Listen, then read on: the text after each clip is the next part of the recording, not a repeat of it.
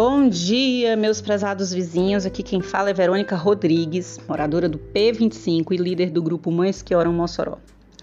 Eu pensei muito antes de lhes enviar essa mensagem, porque sei que para alguns, que eu espero serem menos do que imagino, serão apenas palavras exageradas, sem sentido e lançadas ao vento. Porém, como serva de Cristo, sei que ele disse que os que o amam o ouvem e o que eu tenho a dizer, portanto, aos pais cristãos não aos que se declarem porventura cristãos por mera conveniência ou tradição, mas para aqueles que desejam realmente segui-lo com inteireza de coração. Foi com surpresa e consternação que recebi ontem o comunicado via WhatsApp da administração da realização de mais uma edição do Halloween.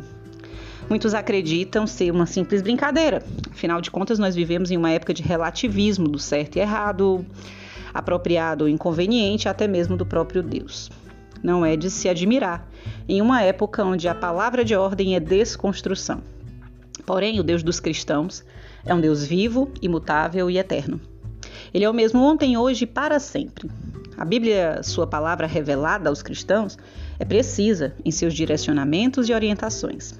Em Efésios 6, 11 e 12, por exemplo, somos advertidos que a nossa luta não é contra seres humanos, mas contra principados e potestades, forças do mal.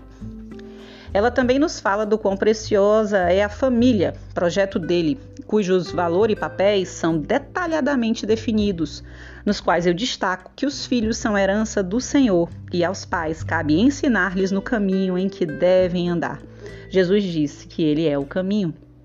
Ou seja, a criancinha que Jesus diz: Deixai vir a mim os pequeninos, e que você, pai mãe cristãos, permite vestir-se de demônios, bruxas, monstros ou outros seres das trevas, é antes de ser sua do Senhor.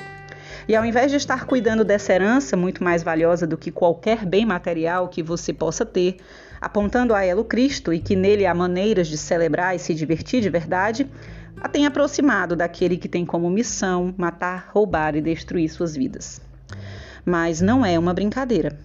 É uma luta espiritual. E como responsáveis por algo que Deus nos entregou como herança, é preciso que nos posicionemos.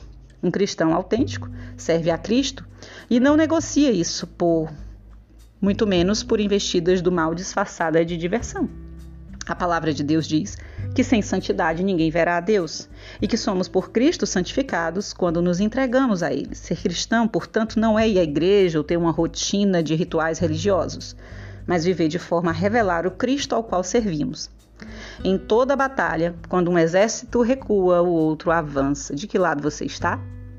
Se você educa seu filho nas trevas em meio aos mortos, por tão pouco, Enquanto do outro lado do planeta, ou mesmo na América, nossos irmãos na fé são perseguidos, torturados, presos ou mortos simplesmente por serem cristãos, ou enquanto os símbolos do cristianismo são derrubados ou queimados sobre palavras de ordem, gritos de morte ao Nazareno, ou ainda, mesmo quando muitos pais não querem mandar seus filhos à escola por conta do coronavírus, mas não veem problemas em que eles saiam aglomerados de porta em porta, recebendo doces sob chantagem de se não os receberem, realizarão travessuras, o que é um estímulo à rebeldia e desobediência, e não enxerga nisso uma batalha espiritual, você não pode reclamar depois que o vir longe da maravilhosa luz de Cristo e das bênçãos que isso lhe traz.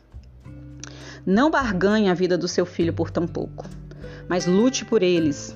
Cristãos são chamados a criar seus filhos na disciplina e admoestação do Senhor. Efésios 6:4. Quer uma vida abençoada para eles? Consagre-os, separe-os para o Senhor e você será bem-sucedido. Provérbios 16:3. Eu espero que vocês entendam o que estou lhes dizendo e tomem a decisão certa como cristãos. Eu e minha casa serviremos ao Senhor. E esse ano, as mães que oram Mossoró têm sugestões práticas do que você pode fazer com suas crianças no dia 31. Garanto que será bem mais divertido. Se você tiver interesse em saber mais, pode me mandar uma mensagem via WhatsApp. É, através da pessoa que você recebeu esse áudio, certamente conseguirá o meu número. Eu terei muita alegria em ajudar você e servir a sua família e que o Espírito Santo de Deus o convença do pecado, da justiça e do juízo. No amor e no temor do Senhor, a serva dele se despede de vocês. Que ele os abençoe.